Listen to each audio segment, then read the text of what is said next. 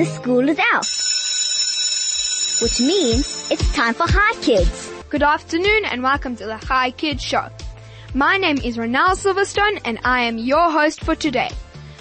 This is Chai Kids, for kids, by kids. And thank you so much for choosing 101.9 Chai FM and listening to the Chai Kids Show. Today on the Chai Kids Show, I'll be speaking to Dr. Les Shain. He is a general practitioner doctor. Listen kids, you don't want to go away. We have a very interesting show for you today. You're listening to Chai Kids on 101.9 Chai FM. My name is Ronelle Silverstone and I'm your host for today. Good afternoon. Hi, how's it? Good and you? Good, thanks. Thank you for coming on our show. It's a pleasure. So, let's begin. What does a GP stand for? A GP stands for a general practitioner. And what is it? Basically, um, it's like an all-rounder. One goes to medical school and one qualifies and, uh, some doctors like to specialize. General practice, practice is also becoming a specialization, but in the old traditional ways, you'd finish medical school, you'd go do your internship for a few years and then you would go into general practice. And just as the name says, you general, you have to deal with all aspects of medicine and not only specialize in one aspect of medicine. Wow. So are there different type of doctors? There are many different types of doctors. Uh, you know, general practitioners, I'd say, are definitely the most uh, popular type of doctor that one knows and is involved in community and in private work. But of course, there are many kinds of doctors, specialists, radiologists, and uh, guys who work in labs, pathologists, and uh, all the specialities, be it cardiologists, respiratory physicians, neurologists, and many, many others. And doctors also that aren't involved in medicine and do mainly administrative work like superintendents of hospitals. And so there's a, a very wide variety of types of doctors. Do you, what type of um, treatments do you give to the patients? all types of treatment. We listen to patients, we see what their problem is, we try and define the problems and then we try and manage the problems that the patients present with. The problems may be physical, bad colds, injuries, and uh, heart attacks and more serious things. And then you get patients that come with emotional problems and you get patients who come with social problems. So you really deal with a w- wide variety of presentations. Very, very interesting. Mm-hmm. So then what is diagnose? Diagnose means to try and find out why the patient has come to visit you. And uh, because patients often present with a variety of symptoms or problems, and then your job as the GP is to try and simplify and put all of those problems and symptoms and examine the patient well after taking a good history and then trying to analyze exactly why they've come and then trying to manage that problem. When you've analyzed and defined the problem, that's what you call your diagnosis. That's what you work with once you've decided exactly what the problem is. Very, very,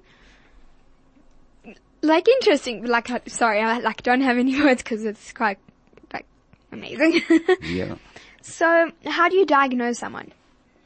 You listen to what they tell you carefully. You examine them very well. If you feel it's necessary in order to help you to come to that definition of diagnosis, you use a lot of adjuvant methods. You might send them for x-rays. You might send them for blood tests and, uh, you know, you, you use time also to help you make the diagnosis because the diagnosis may not be evident immediately. It may take time and more tests and investigations to come to that diagnosis and to understand why that patient actually came to you. And then you might, your treatment may alter, your treatment may be, uh, different depending on the results that you get back and depending how you use time and the analysis of all the re- results to make that diagnosis. Wow, a long way to go. Yeah. so, how do you treat an open wound? Well, you treat an open wound. First of all, you find out what, what caused the wound. If, is it a clean wound? Is it a dirty wound? How long had the, has the wound been opened?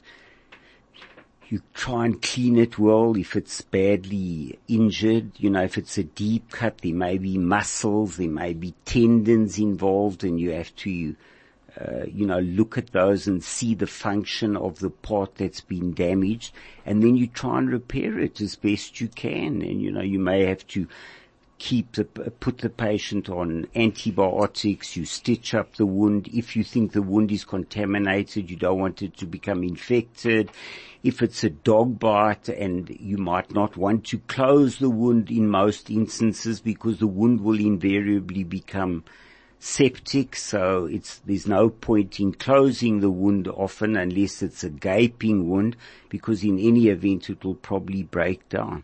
But in most instances, in simple open wounds, you just suture those wounds and they usually heal very well. You also have to prevent complications of the wounds, so you might have to give them a tetanus jab if they haven't had one recently, and uh, that's basically how you'd manage a wound. Do you do operations? I do still do minor operations in my surgery, like removing moles and simple things. When I was first in practice, yes, I'd have a minor operation list and do uh, tonsillectomies and uh, removals of lumps and bumps and things and, you know, more simple procedures. And then I'd often go to theatre to with my patients for more major surgical procedures, like for example, if they had to have their appendixes out or uh, their gallbladder or such like operations. Why do we need tetanus injections? Well, wounds are often contaminated by a specific bacteria that uh, that produces a terrible toxin. So if you get a wound that is contaminated with the bacteria that make the tetanus poison or toxin, then that toxin can have extreme effects on you later on. It may take a long time, but you get terrible neurological complications and you can die as a result of the complications of the tetanus poison. So we have, we combat that and even as children, we all have tetanus vaccines.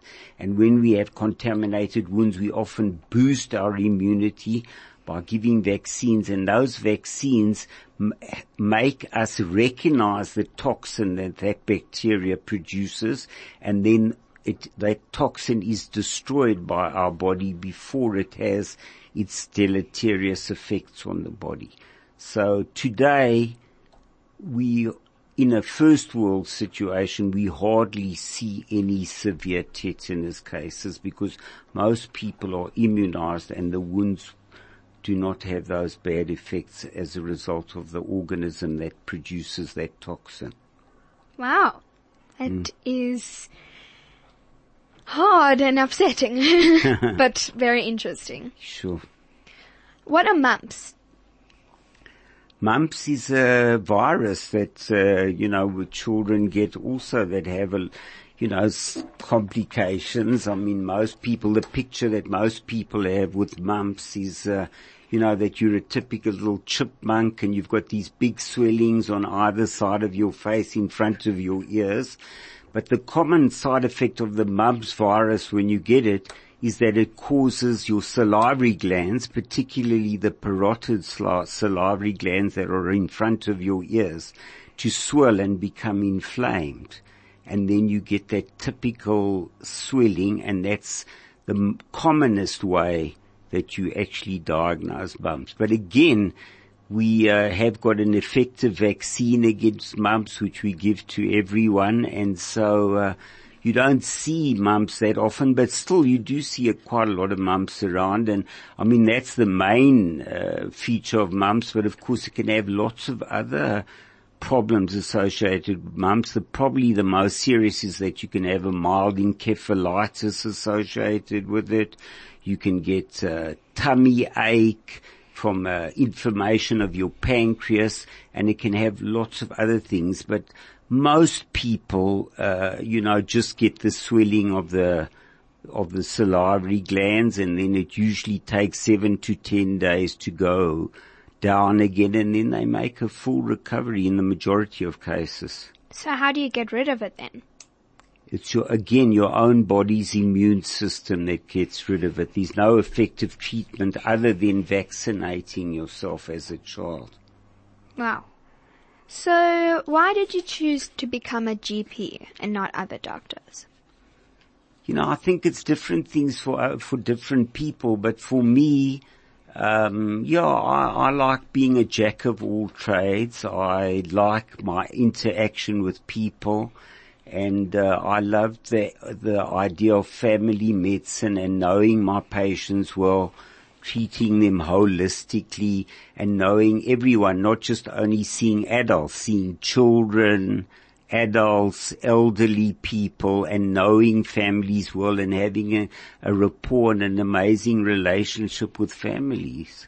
I mean, there, I have certain interests and, uh, you know, there were times when I considered becoming a specialist in that field, but I think general practice is a speciality in its own.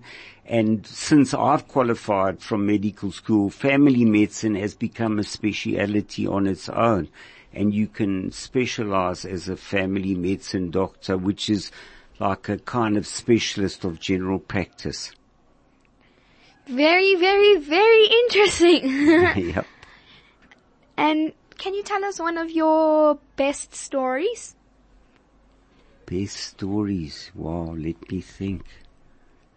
There's so many best stories. There good stories, there bad stories, sad and happy events. Um, let's think. I've had some amazing experiences. I'll tell you one. I don't know. It might be a bit shocking, but uh, once a patient came into my surgery, and he um, he sat down. He didn't speak to the receptionist, and he just sat down and he waited to be addressed. But of course, the rooms were full, and patients kept on coming in, and he just sat there all the time. And uh, I kept on coming to the waiting room and calling patients in and I noticed that he was just sitting there. And I asked my receptionist, why are you not letting him in? She said, well, he didn't even greet me and he just sat down, you know. And he didn't look so well. So I said to my receptionist, please let this gentleman in next. He doesn't look so well. So she brought him into the surgery and I tried to communicate with him and ask him why he had come to visit me. And he, uh, he had great difficulty communicating with me. He was like speaking mumbled language and not, uh, I couldn't understand him well. So I decided the rooms were full. I must just get ahead with things and I decided to examine him and, uh, you know, to my amazement, when I examined him and looked at him, I saw that he had bits of blood and bone on his scalp. And, uh, when I asked him to examine him and looked in his mouth, I saw that he had a big hole in his palate, in his mouth. And I realized what this chap had done, unfortunately and uh, he had had an attempt at suicide, taken a gun, put it in his mouth and shot it through his palate, through his head. And then he managed, he had fallen asleep and been unconscious the whole night. And then he woke up and managed to walk to the rooms and just sit and be seen. And of course, I was absolutely shocked at this and, uh, we had to immediately call an ambulance and rush him to hospital and everything. And, uh, he actually made quite a good recovery, thank God, after that. But it was a, a scary event. Yeah, very. So can you tell us one of your, um, pardon me, um, so what, do you work with a nurse? Yeah, I do work with a nurse. I work with a nurse and it's very helpful. They, they screen the patients as well. They often do the basic things. They make appointments for you when you have to refer patients to specialists and they help you when you need to do procedures like stitching or when someone comes in with chest pain and they have to have an ECG or they've got bad asthma and they have to have their lung function checked, then the sisters will do all those procedures and they'll just bring me the results which I'll interpret it and they uh, they play a very very important role in in the practice and in supporting the doctors. Wow. Mm. So how do you know whether to refer someone to a different doctor or not? It's a different, it's again quite a difficult question to answer, but you know, everybody has their, you know, being a jack of all trade, you've got so much knowledge of all the, you know, specialities, but obviously you know where your limits are and uh, when you feel that something needs special care and more analysis of their problems, then you will often, you know, refer them on to, to, to, so that the specialist can undertake further analysis and to really come to a conclusion and help in, making that diagnosis and every every GP or family doctor should be analyzing their practice all the time to see who they're using as referrals. So for example, if you're using an orthopedic surgeon a lot, or you're referring to a cardiologist more than you, uh, uh, than, than you think you should, or to a pediatrician, then maybe you can analyze your practice and see where you are deficient in certain aspects of your knowledge and say, hell, I'm using the ped a lot or I'm using the orthopod a lot. And then you can say, well, I better brush up on my knowledge of those aspects of medicine so that I can be more informed and need to refer less in those instances because essentially a family doctor is the gatekeeper. He's trying, he, the patient comes in with all these symptoms and signs. You analyze them and then you decide where you are going to send that patient. You've already made the definition and you decide, you know, how you're going to refer them out. And also it's, uh, it's a good, financially, it's far more difficult to, you know, and expensive for patients to go to specialists. Yeah. There are far fewer specialists than there are GPs. So they're often overworked and, uh, and one should, you know, try and limit those referrals, but with, you know, within the knowledge that you know when you, where your limitations are and where you need help in, in certain situations. Wow. so how did you become a doctor then? Well, I just, you know, went to school like everyone else and I, uh, I, I suppose, you know, being a nice Jewish boy, my parents were encouraging of me being interested in that field. And, uh, and then I decided to go to medical school and, uh, yeah, I grew up in Bloemfontein in the Free State. And when I was young, there was no medical school at Free State. And so most young Jewish people after they finished school moved to university in, in Johannesburg or Cape Town or Pretoria. And then I went there and I studied and I did uh, the first two years and then I decided I'd leave medicine for a year and I did a BSc because I was interested in anthropology and I studied a lot about early man and then after that third year, when I finished my BSc, I went back into medicine into third year. And I, I've loved doing medicine. I love what I do. It's a great profession. Wow. Well, after the song, we will learn a lot more about doctors and we'll be right back. Cool. You're listening to Chai Kids on 101.9 Chai FM. How do you diagnose, uh, pardon me, have you ever referred your patients to other doctors? Plenty, plenty patients to other doctors for many reasons. All the time, like broken bones when they can't just simply be fixed by putting into a cast and the patient may need an operation, so off they go to the orthopedic surgeon. Or someone comes in with chest pain and you determine that they've had a heart attack and they have to go into hospital. They may need a stent or uh, urgent treatment. Um, if someone has got severe depression and psychological problems and they're not responding to the kind of treatment that you've given them, then of course you refer them to psychologists, to psychiatrists for special treatment and so on and so forth. Many, many referrals, all day referrals. But then how do you know whether to send them to the hospital?